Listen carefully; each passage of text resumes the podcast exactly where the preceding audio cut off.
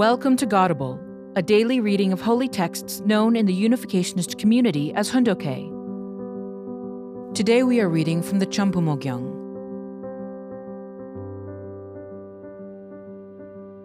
Champumogyang, Book 12 The Family Federation for World Peace and Unification and the Women's Era. Chapter 1, Section 1, Paragraph 19. After demolishing the rough and difficult obstacles in the valley, True Father has built a highway across the plain that enables us to attend God in comfort. Therefore, we see that religion is disappearing. As true families arise, the need for religion dissolves. When we have a true family, true parents, true couples, and true children, we do not need traditional religion. I am saying that religion is not necessary for a family where God can visit and say, I will live in this house together with you eternally and give his seal of approval. No religion whatsoever will be necessary. I am mobilizing the spiritual world and the physical world, centering on three generations of sons and daughters, and bridging the gap that divided the spiritual world from the physical world. Also, I am bringing you into the realm of benefit associated with a blessing. It was Jesus' hope to unite the spiritual world and the physical world, and you need to know that I am substantiating that now. The settlement of the family is the highest goal of religion. As we settle the family, we outgrow the concept of religion. Accordingly, on April 8, 1997, the Unification Church removed the HSAUWC sign, and on April 10, we started to use the name Family Federation for World Peace and Unification. I am talking about the family that can settle on earth in the united realm of heart, centering on what I have taught. That family will be able to go directly to the kingdom of heaven. It can go into heaven, the liberated world, or the world before the fall existed. It is possible only by following the principle of restoration through indemnity. You cannot do without it. You must bequeath to your relatives and descendants the relationships and tradition that you have inherited from true parents. Section 2 The Establishment of Hoon Dok Hae True Parents' Teachings True parents have bequeathed to us many teachings during the course of their lives. Their words constitute textbooks on the principle given for all of humankind. They reveal the essence of God's creation and the secrets of salvation for all people. True Parents established Hoon Dok Hae, gathering for reading and learning, on October 13, 1997, asking everyone to read True Parents' words and make them part of their daily life. During this period, I have spoken about many things. I have said everything that had to be said about the circumstances of the individual the family, the nation, the world, and the heavenly kingdom. The question is, where have my words settled? The Word of God should be realized by creatively translating it into substantial action.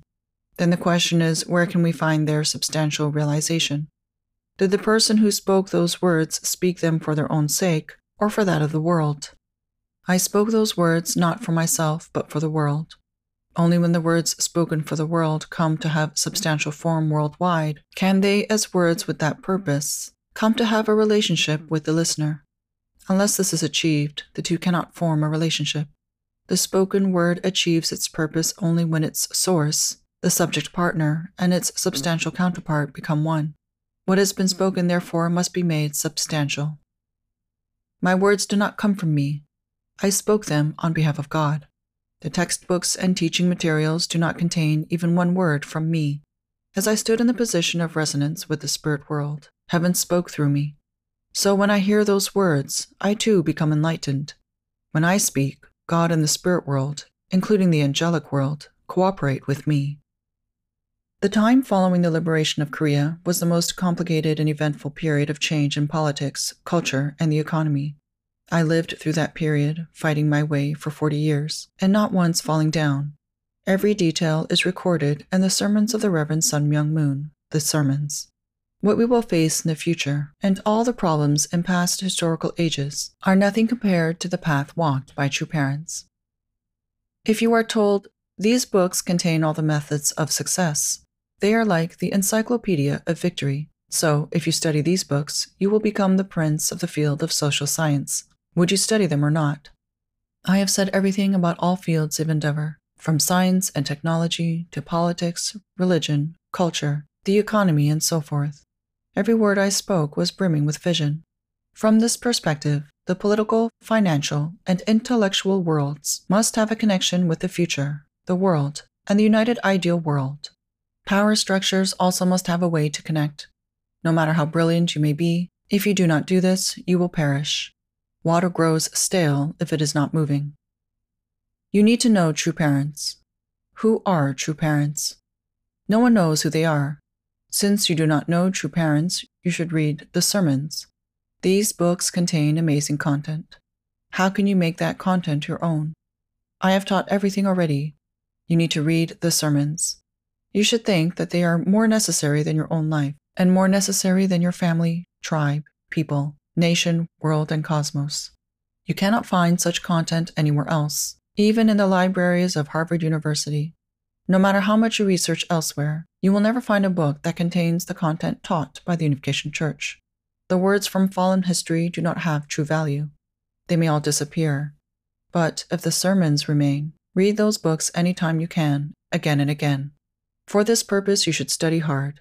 They will lift you into a higher dimension. When you read my words, you will find that what I said 50 years ago is the same as what I am saying today. This is an amazing fact.